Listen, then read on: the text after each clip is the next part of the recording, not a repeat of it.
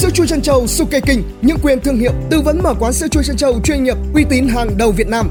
Chương trình nhượng quyền chi phí thấp với mô hình chìa khóa trao tay được hỗ trợ xây dựng quán, đào tạo pha chế, chuyển giao quy trình vận hành, hỗ trợ marketing. Đồng hành cùng Suke King, các nhà đầu tư dễ dàng thu hồi vốn nhanh, mang về lợi nhuận khủng bởi những lợi thế tuyệt vời cùng sản phẩm chất lượng dẫn đầu xu thế. Hãy truy cập ngay website sukeking.com hoặc liên hệ hotline 1900 888 676 để được tư vấn chi tiết ngay hôm nay. Làm bạn với người không đáng tin cậy nguy hiểm như chơi với dao, nhẹ thì gây ức chế, nặng thì kéo tụt tiền đồ của bạn. Không khó để nhận biết người không đáng tin cậy. Bạn hãy chú ý quan sát kẻo chơi với dao có ngày đứt tay đấy. Robin Brick từng là giám đốc chương trình phân tích hành vi của cựu điều tra liên bang Mỹ FBI đã đúc rút những dấu hiệu ở một người không đáng tin cậy như sau. Dùng từ ngữ mang tính tuyệt đối như luôn luôn và không bao giờ. Cách này được dùng để bảo vệ một quan điểm, nhưng hiếm khi đúng và có thể sẽ dễ dàng kích thích sự từ chối và phản đối. Nếu như những người đáng tin cậy có xu hướng sử dụng những từ làm dịu đi sự tuyệt đối, chẳng hạn như thông thường, đôi khi, thường xuyên, có lẽ, thì người không đáng tin cậy thường dùng những từ như luôn luôn, không bao giờ, mang tính khẳng định chắc nịch. Kiểu người này thường thích chứng minh họ là người thông minh nhất, tận dụng mọi cơ hội để mọi người biết được điều đó, thường bằng cách thể hiện bản thân mình đã biết những thông tin mà người khác chia sẻ. Họ không cởi mở với ý tưởng mới và dễ tranh cãi với những người xung quanh. Thông thường, bạn nên phớt lờ những người này, nhưng nếu nhận thấy hành vi của họ khiến cho mình tổn thương thì bạn nên cắt đứt quan hệ với họ. Lấy lòng bạn bằng cách đánh giá ai đó mà cả hai đều biết. Họ ngụ ý rằng bạn tốt hơn ai đó. Họ cho bạn cơ hội để thêm vào những phán xét không tốt của chính bạn đối với người đó như một cách để kết thân với bạn. Trong khi đó, tất cả những gì bạn nên nghĩ là người này sẽ nói gì sau lưng mình. Tuyệt chiêu hạ thành tích của mình nhằm khoe khoang khéo léo. Rất nhiều người nghĩ họ biết cách khoe khoang một cách khéo léo, nhưng thực sự thì không. Một số người chờ đợi thời điểm thích hợp trong một cuộc trò chuyện để giả như vô tình tự quảng cáo bản thân trong 15 giây. Khi bạn đưa ra lời khen như họ muốn, họ lại tỏ ra không có gì đáng nói. Một ví dụ khác có thể là ai đó luôn chấn an rằng bạn có thể làm điều gì đó tốt hơn họ.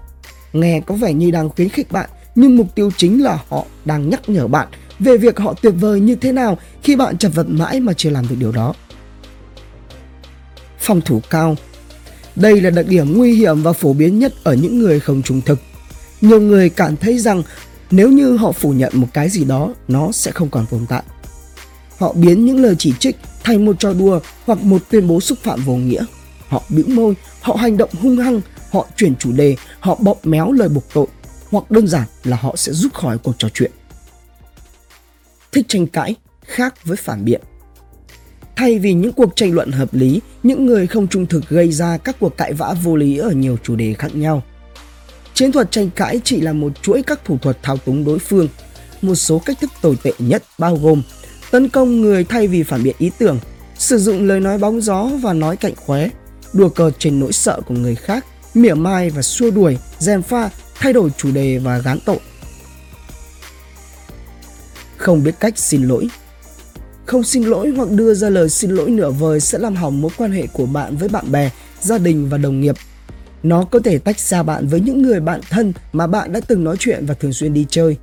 Nó có thể làm căng thẳng các mối quan hệ công việc đến mức bạn không còn cảm thấy thoải mái khi nói chuyện với nhóm của mình hoặc tham gia cùng họ trong giờ nghỉ trưa. Nhiều hơn nữa, không xin lỗi có thể hạn chế cơ hội của bạn để làm việc trong các dự án thú vị tại nơi làm việc, bởi vì bạn sẽ không có cảm giác thoải mái khi làm việc với những người đã tức giận với bạn hoặc bạn sẽ không được tham gia các dự án này vì sự thay đổi đó. Đồng đội của bạn và những người khác trong văn phòng của bạn có thể đứng về phía nhau nếu đó là một sự thay đổi đủ lớn và điều đó có thể ảnh hưởng đến các cơ hội mà bạn nhận được trong công việc. Xin lỗi, không có gì là khó. Bạn chỉ cần nói tôi xin lỗi. Thật không may, đó là thứ bạn sẽ hiếm khi nghe được từ một người không trung thực. Họ sẽ nói tôi xin lỗi, nhưng và sau đó là một lời buộc tội hoặc đổ lỗi. Ví dụ như là nhé, tôi chỉ làm điều đó bởi vì bạn đã làm. Ngôn ngữ cơ thể không thoải mái Quan sát ngôn ngữ cơ thể cũng là cách để phát hiện một người không đáng tin cậy. Và sau đây là một số dấu hiệu cho thấy một người không thoải mái với những gì mà họ đang nói. Không giống như một nụ cười chân thật, Khóe miệng họ không đưa lên mà bị kéo thẳng sang hai bên. Nụ cười đó không được thể hiện trên toàn bộ khuôn mặt và lông mày của họ thường bị nhíu lại. Đầu của họ hơi nghiêng về phía sau thay vì lệch sang hai bên. Mắt họ hướng xuống không nhìn thẳng vào bạn. Những người trung thực luôn mở to đôi mắt, tuy nhiên đôi mắt của một người không trung thực có phần hơi híp lại và ít chuyển động. Ngọc Tú, trí thức trẻ, độc đáo TV tổng hợp và đưa tin. Sản xuất intro quảng cáo ấn tượng cho công ty, sản phẩm hoặc dịch vụ của bạn chỉ với 1 triệu đồng. Liên hệ Zalo 0964 002 593 hoặc truy cập website quảng cáo itb.com để biết thêm chi tiết.